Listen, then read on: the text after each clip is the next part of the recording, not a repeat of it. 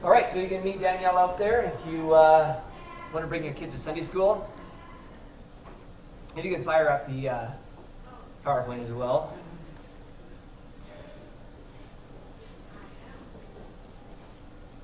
We have been working through a series in uh, 1 Corinthians, and uh, we are on verse 10 through 16 today. And the topic today of this passage uh, happens to be unity. And let me just read our passage here first. Paul writes this I appeal to you, brothers and sisters, in the name of our Lord Jesus Christ, that all of you agree with one another in what you say, and that there be no divisions among you, but that you uh, be perfect, you, perfectly united in mind and thought. My brothers and sisters, some from Chloe's household have informed me that there are quarrels among you. What I mean is this one of you says, I follow Paul. Another says, I follow Apollos. Another, uh, I follow Cephas. Still another, I follow Christ. Is Christ divided? Was Paul crucified for you? Were you baptized in the name of Paul? I thank God that I did not baptize any of you except for Crispus and Gaius, so that no one can say that you were baptized in my name. Yes, I also baptized the household of Stephanas. Beyond that, I don't remember if I baptized anyone else. Uh, this text is about uh, division, about quarreling, and about unity. And as we read this text, probably all of us here, most of us here, can probably relate to this in some way because it's pretty hard to live in this world without encountering division and quarreling at, at some point. Uh, maybe you've experienced it in your marriage. Maybe you, have experienced it in, in just work relationships. Or maybe you've seen it at work where there's divisions and quarreling. Uh, maybe you've been uh, part of a church where there's been a lot of quarreling and a lot of division. And uh, there's just any community will have it. Uh, even though we are very blessed here at the Junction, there have been times when there's been quarreling and division going on because we're a bunch of people who have a bunch of different ideas and we get together and we try to try to love each other, and that's not always easy. Uh, but we're living in a world where there are divisions and there's quarreling. And it seems to be in some realms even on the increase as uh, just seems to me that it seems to be like this growing radical disrespect for people who uh, are of other opinions in this world. And so Paul in this passage is basically calling this church uh, to greater unity. And so that's what we're going to talk about today. I mean, Jesus said, uh, this was in the context of good and evil and uh, the kingdom of uh, evil and the kingdom of goodness, but it's true in, in a lot of respects that if a house is divided against itself, that house cannot stand. And that deals with marriage. If a married couple is divided against uh, themselves, that marriage is not going to stand. If a church is divided against itself, uh, that church will not stand. If if churches in a region, like in the Kootenays, are divided against themselves, I mean, the kingdom uh, just doesn't, is not as strong. The kingdom falls in, in, in a sense. And so unity is incredibly important. But it's also really, really challenging. And so that's what we're going to talk about today. And so let's work through this passage. Uh, Paul says this I appeal to you, brothers and sisters, in the name of our Lord Jesus Christ that all of you agree with one another in what you say, and that there be no divisions among you, but that you be perfectly united in mind and thought. My brothers and sisters, some from Chloe's household have informed me that there are quarrels among you. And so uh, Paul is not in Corinth. He, he actually planted this church, but he's away doing missionary work. And uh, someone from Chloe's household had sent a letter or a messenger to Paul saying, there's trouble in the church you planted. There's quarreling and there's division. So Paul writes this letter to the Corinthian church, and part of the reason he writes this letter is to help them be unified. And so he tells them that there should be no divisions in the church. Which is pretty crazy when you think about it. I mean, the churches are filled with all kinds of different people, and, and this church would have been filled with the rich and the poor and slave and free and all kinds of different people. And he says, I, I don't want any division in the church. And all through Scripture, uh, you don't see a lot of good come out of division and quarreling. I mean, the first big division that ever happened in, in the history was when Satan rebelled against the goodness and love of God. And the first big division you saw in humanity was when humans rebelled against the goodness and love of God. I mean, the scripture doesn't have a lot of good to say about division and quarreling. In fact, Paul will say that division and quarreling in a marriage or in a group is often a side of, of, of just kind of being worldly. That's the way the world operates. That's what he says in 1 Corinthians 3. You are still worldly. Now, why would Paul tell them they're still worldly? He says, For since there is jealousy and quarreling among you, are you not worldly? Are you not acting like mere humans? Like this is like what humans do. They quarrel and, and, they divide and they want to get in their own little groups to be safe and push away anybody who's different. Uh, but Paul is saying that that's not to be the church. The church is to be different. The church is not to be worldly. The church is to be godly. The church is not to be anti kingdom. The church is to be kingdom. In fact, division and quarreling actually comes out of the sinful nature. This is what it says in Galatians 5. When you follow the desires of your sinful nature, the results are very clear. And then it gives us a little list sexual immorality, impurity, lustful pleasures, idolatry, sorcery, hostility, quarreling, there's that word Paul used, jealousy, outbursts of anger, selfish ambition, dissension, and division. A lot of those words have to do with quarreling and division. A lot of those words have to do with uh, not being unified. That Paul says it's worldly to quarrel and divide. He, he says you're just acting like humans, not like the new self in Christ. It comes out of the, the sinful nature, it says in Galatians 5. Uh, one of the reasons division and quarreling is bad is it hurts people. Uh, when there's dividing and quarreling in a marriage, it hurts the marriage. When there's division and quarreling in a church, it, it, it always hurts people. In 1 Timothy 6, it says they have an unhealthy interest in controversies and quarrels about words that result in, and it gives a list of things that hurt people envy, strife, strife, malicious talk, evil suspicions. In 2 Timothy 2, it says, Keep reminding God's people of these things. Warn them before God against quarreling. And that's what Paul is doing from his text today. He's warning us about words. Uh, it is of no value and only ruin those who listen. Again, uh, quarreling and division, it just hurts people.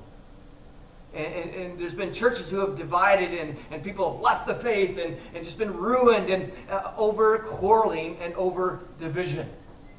In fact, to leaders, one of the requirements of leadership that Paul gives to leaders is that leaders should not be quarrelsome and they should not be people who cause division. In 1 Timothy 3, this is the qualifications for elders for the church. They're not to be violent, but gentle, and not quarrelsome. But the church leaders shouldn't be people who are always trying to pick a fight and always trying to prove that they're right and everybody else is wrong, and they're not to be quarrelsome. They stand up for the truth, yes. Sometimes they may need to be strong, but they're not quarrelsome. Uh, in 2 Timothy, again we see this. He, he says twice, the Lord's servant must not be quarrelsome. And so if you aspire to be a leader, uh, one of the things you may need to work out with you is this desire to be quarrelsome, this desire that you just always want to divide and conquer. Uh, if that is in you, that, that needs to, to leave. And because division and quarreling hurts people, and because not to be seen in leaders, some of the strictest requirements in dealing with sinful issues actually is in dealing with quarreling and division. In Titus 3, it says this. And now notice, uh, usually when someone sins, like Matthew 18, what you do is you, you get together one on one, Jesus said, with that person who sinned. You try to work it out. If it doesn't work out, then you, you get a third party in there, and try to work it out. If that doesn't work, you might get two or three others to help with the situation. If that doesn't work in, then you get a bigger group of people to try to work it out. That's the way you deal with most sin issues. But it's different with quarreling and division. Notice what Paul says to leaders warn a divisive person once, and then warn them a second time.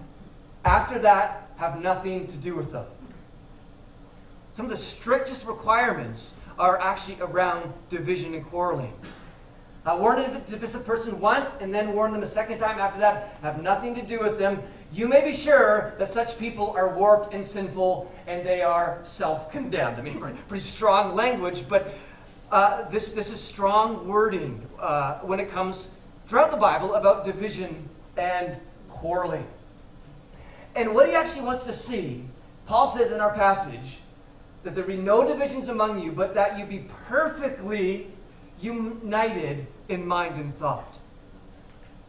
He's saying to this church of diverse people, he said, I want you to be perfectly united in mind and thought. Now that is a lofty vision. you might say, Paul, you are nuts. you are crazy. That's like, that is even hard in a marriage, let alone a church filled with all kinds of different people, maybe different opinions on non essential matters. I mean, that is a nutty thought. Paul, where would you ever get such a stupid idea as that? This is perfectly united. Well, he gets it from Jesus. Because Jesus actually used the exact same phrase in Matthew 7 when he's praying for the future church. When he's praying for future believers, he says, May they experience such perfect unity. That this is actually what God wants to see. Uh, in marriages, in families, in, in, in a church, he wants to see perfect unity. In fact, where Jesus says this is such a, an incredibly powerful passage. I just want to look at it for a moment.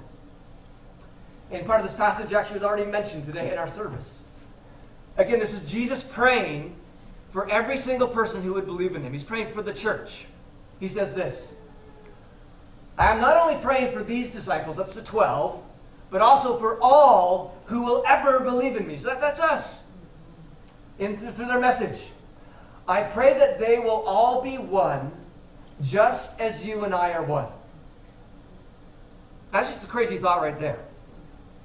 Jesus is saying, I want my children, I want my church to be one, just as Jesus and the Father are one. Now, how one is that? Because there's one God, three persons, yes, but, but they are perfectly unified. They are one. The Father and, and Jesus, I mean, you, you, can't even, you can't separate them. They're one. And Jesus' prayer is, I want the church to be like that. I want every Christian marriage to be like that. One perfectly united. Just as there's oneness in the Trinity, I want to see that in my followers. As you are in me, Father, and I am in you. And may they be in us, so that the world may believe you sent me. I have given them the glory you gave me. So he, again, he mentions this that they may be one as we are one.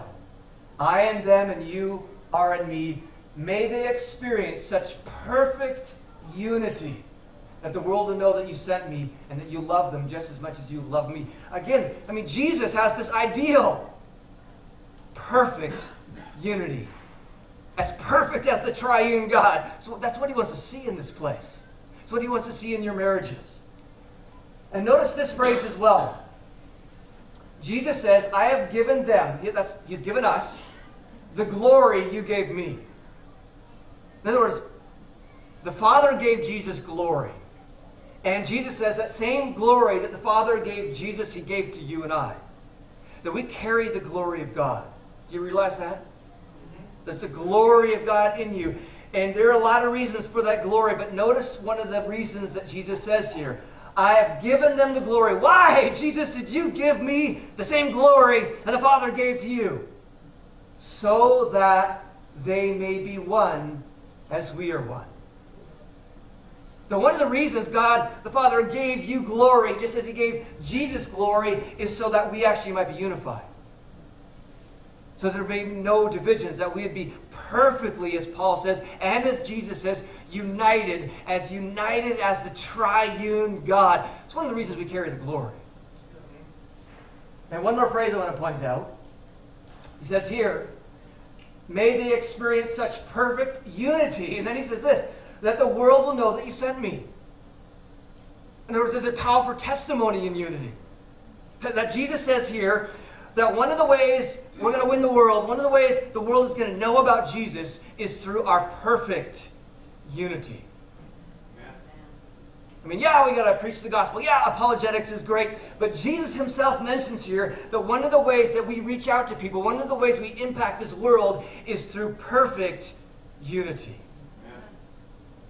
Because again, we're, we're living in a world where there tends to be this, this kind of radical disrespect, and, and Jesus had a different vision for the church.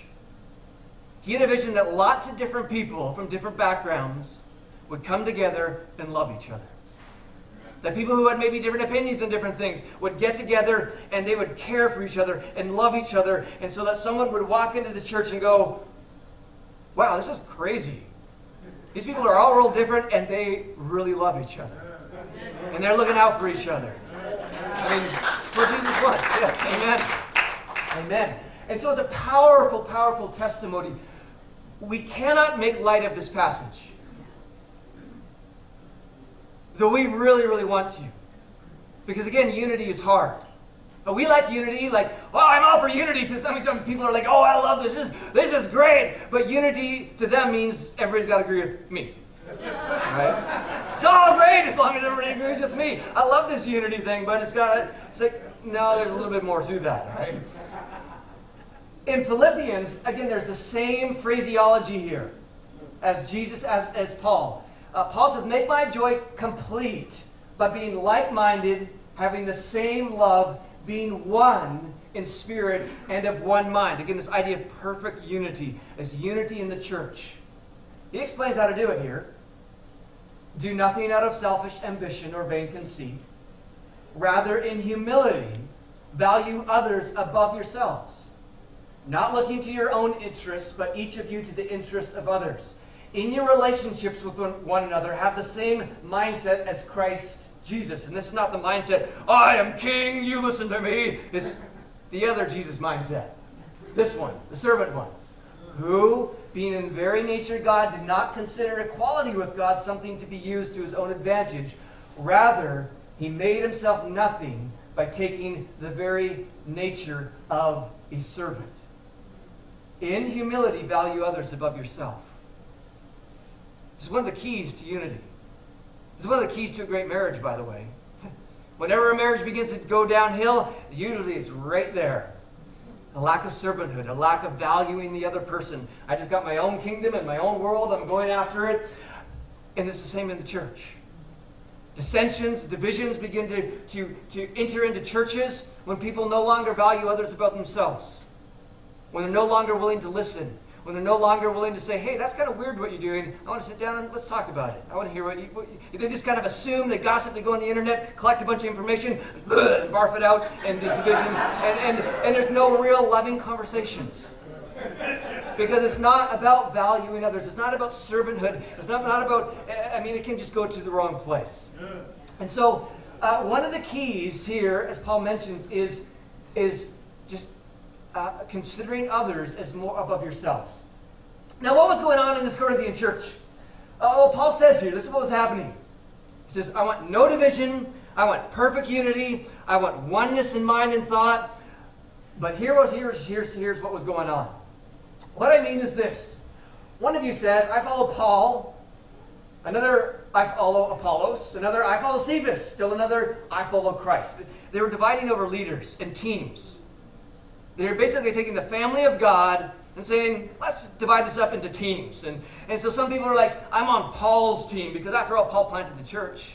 We should be on Paul's team. He's the one who founded this church. We're on Paul's team. We like his theology. We, we like his thinking. We like his preaching. He's the best. All those other guys, yeah, they're not so good.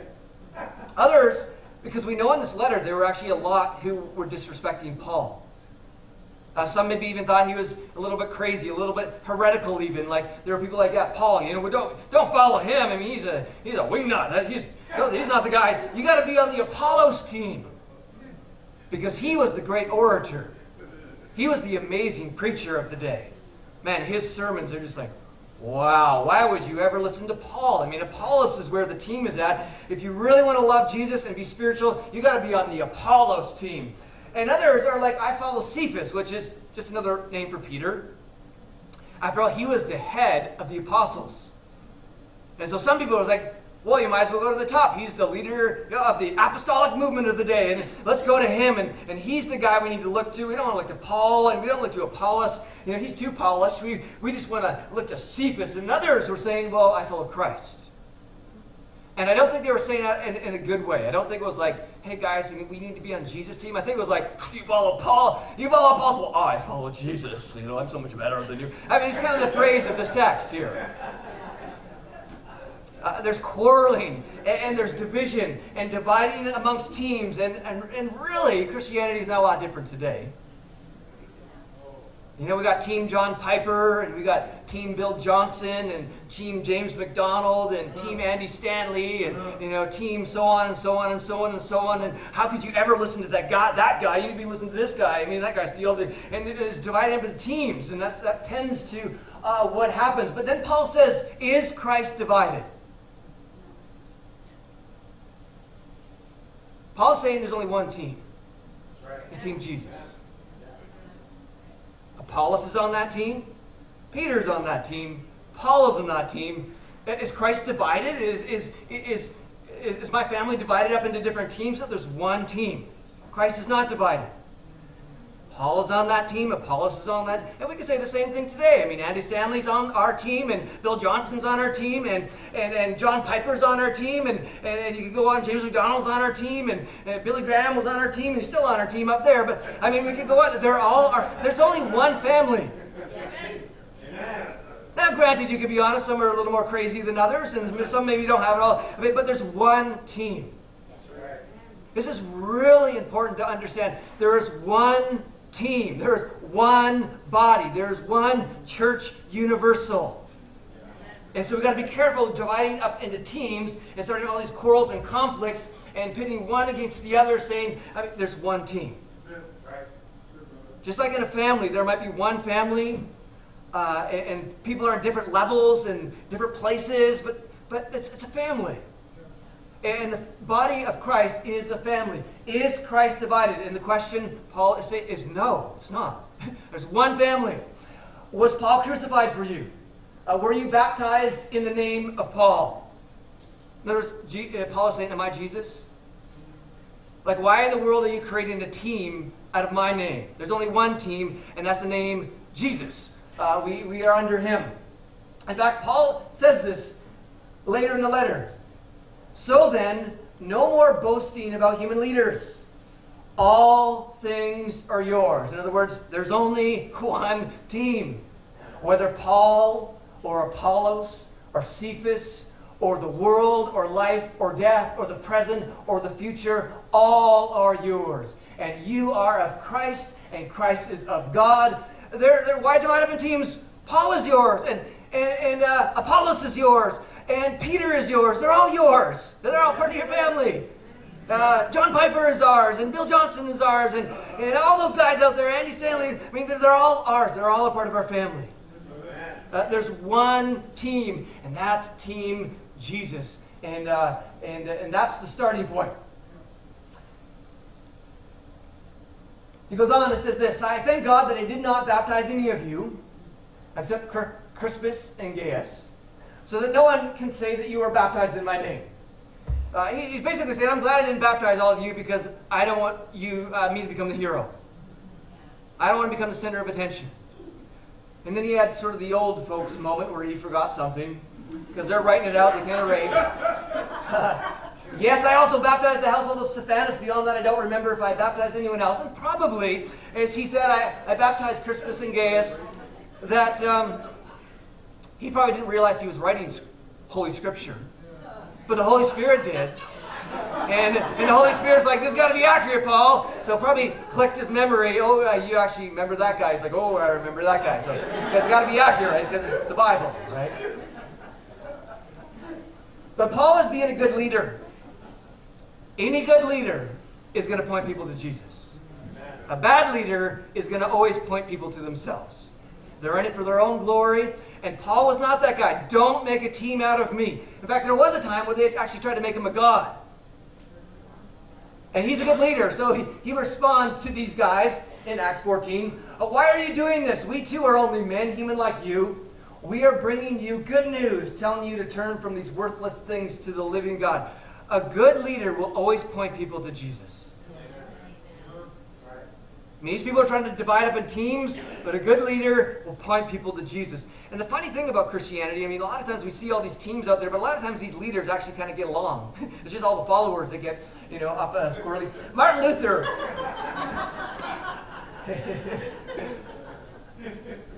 Martin Luther, who's one of the big famous Christian leaders, he said this The first thing I ask is that people should not make use of my name and should not call themselves Lutherans, but Christians. This is when the Lutheran Church was coming out, and of course there was the, the Calvinist Church, Calvinism, all these things were going after people's name. Uh, Martin Luther said, The first thing I ask is the first thing I ask is that people should not make use of my name and should not call themselves Lutherans, but Christians. What is Luther?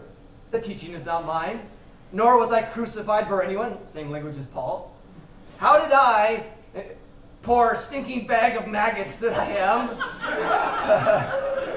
come to the point where people call the children of Christ by my evil name? Like, why are you making a team out of me? It's Team Jesus. There's only one team. That's right. They didn't give you a messy team, and it's all over the place, but there's only one team, and it's our family. That's right. And just as you might have a messy kid in your family, you don't abandon them. They're your family. Just like we have messy churches or different things that maybe we fully don't, they're, they're, part of our one team. There's one team. It's Team Jesus. It's about Jesus. He is the head of the church, Jesus. Now, I want to talk quickly, maybe about five minutes, about just two things that help with identity. The first one we already talked about is the most important. In humility, value others above yourself. That phrase will heal churches, it'll heal marriages, it does a lot of great things. In humility, value others above yourselves. But another big point here is that our identity must be in Jesus and not in our theological opinions. Jesus is the core of our faith. Our whole identity must be found in Jesus, not in our little superficial opinions.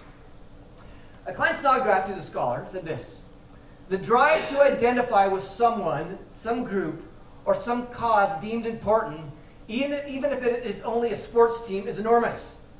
Such identifications make us feel important. We need to belong to have some sense of fit in the world. In other words, all of us, just by, by natural, are looking to get identity from things or groups or people.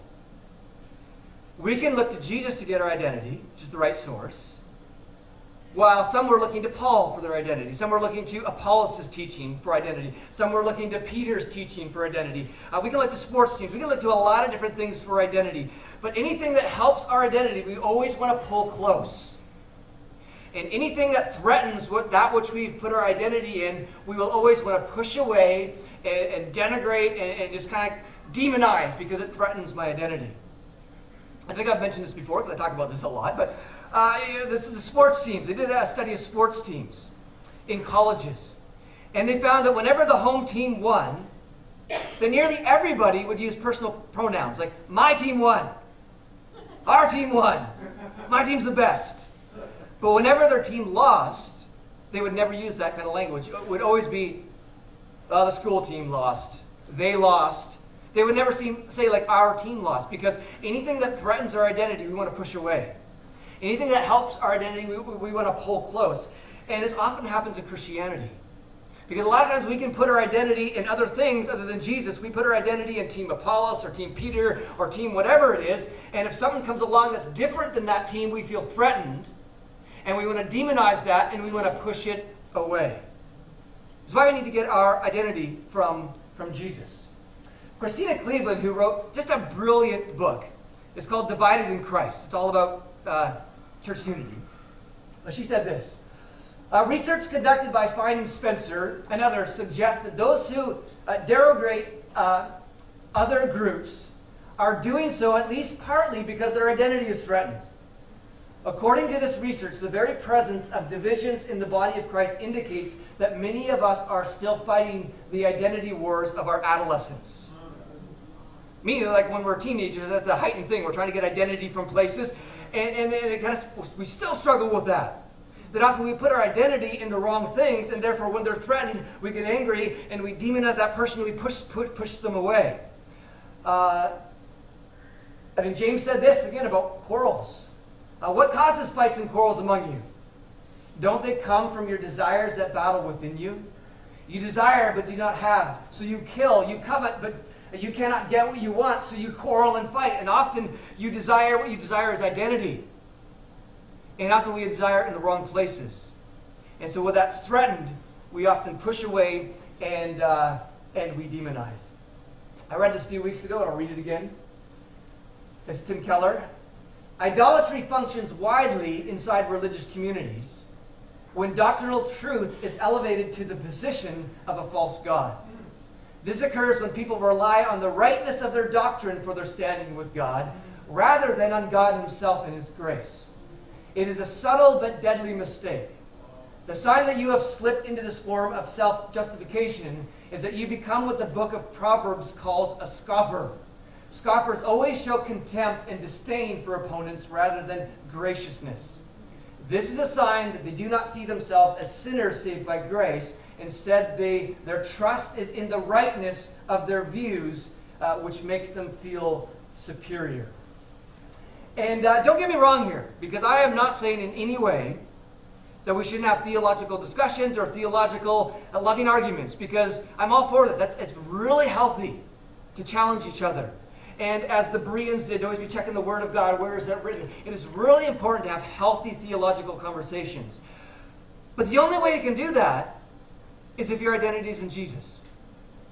If your identity is in your little opinions, you will never be able to have a healthy theological conversation because you always feel threatened and you'll always want to prove that you're right and you won't want to listen to them because you're going to demonize them because they're threatening your identity.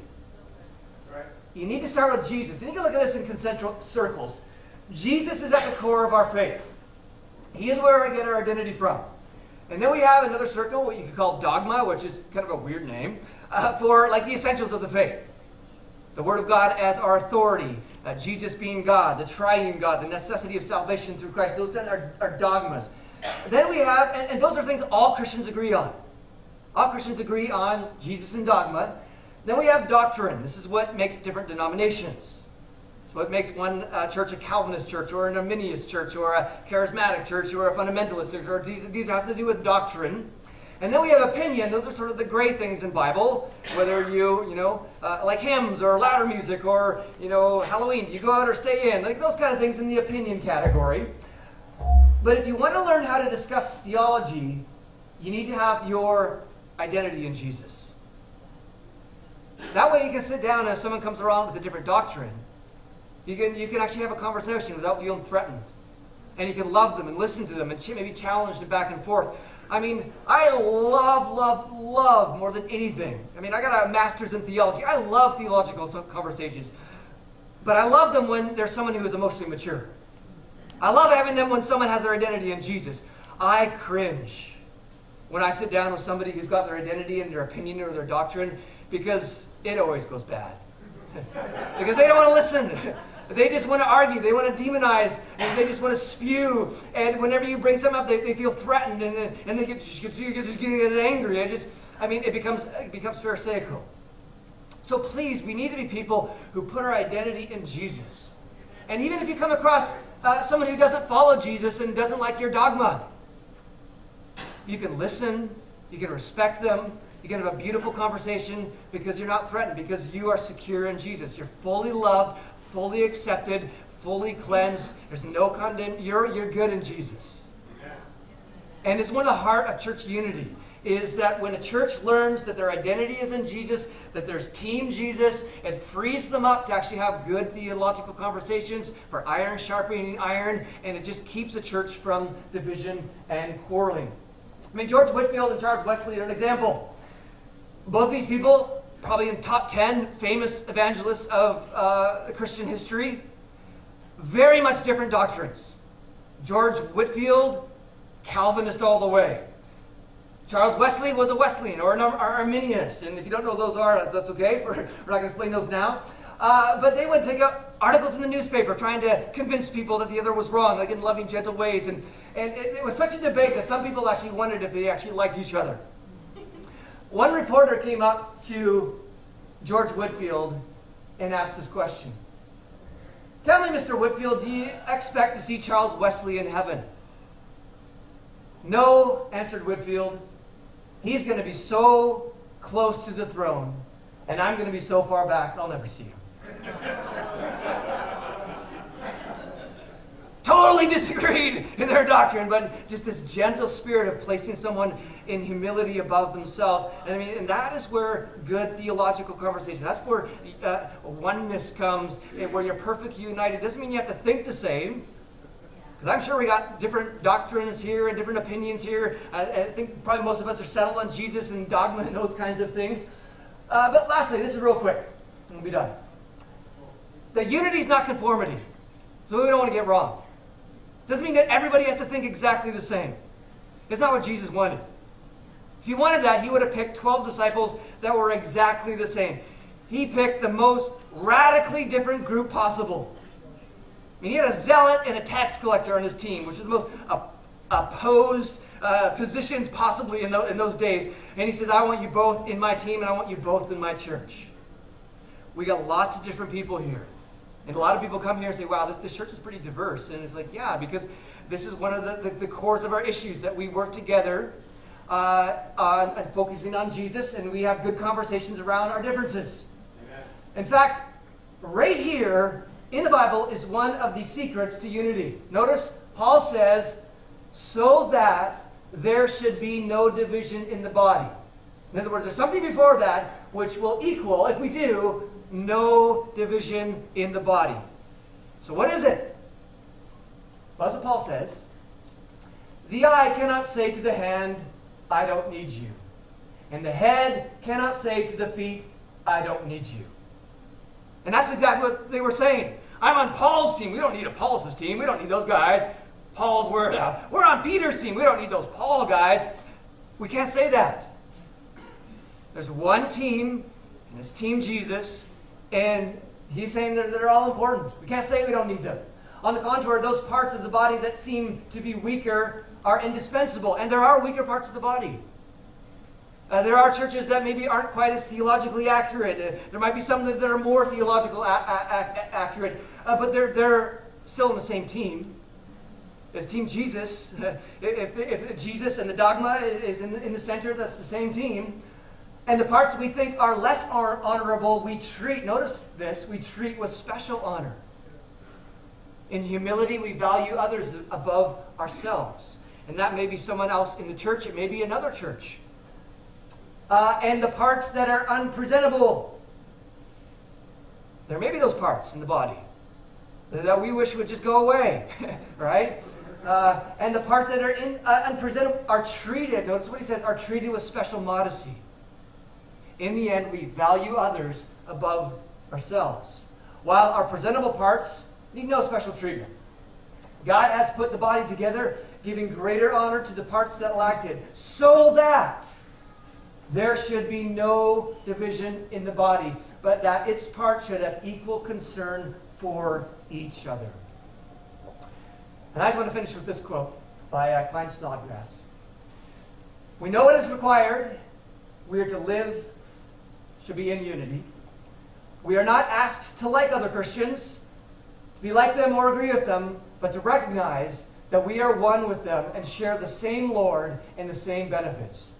We may not write people off any more than one part of the body can dismiss another part. What this text underscores is that unity is not some non essential, some afterthought, or some byproduct of the faith, but it is at the heart of Christianity, we know that because of Jesus' prayer. The revelation that came in Christ was a revelation about unity. If we do not proclaim unity, we have not proclaimed the gospel. If we do not uh, live in unity, we have missed the gospel's impact. And this is what Jesus' vision of the church was that we would be one, that we would be perfectly united, so there would be a powerful testimony to the world that it is absolutely possible for really different people to get along and love Jesus and love this world. So, Father, we just pray this over this church. God, we pray that there would be no division in this body. I pray, God, that we would be perfectly united in mind and in spirit. I pray, God, that we would be people who are firmly rooted in Jesus, who get our full identity from Jesus. So that, God, we might be freed up to have beautiful theological conversations and challenge each other on, on different aspects of Christianity. God, that's, that'd be beautiful. And we pray that over this place. And God, we pray for other churches in this area. We pray blessing on each and every church in this area. God, that you would be with their leaders, you'd be with their pastors. God, you would bring revival and blessing and encouragement upon those places. And God, we just look forward to what you're going to do in your kingdom. In Jesus' name.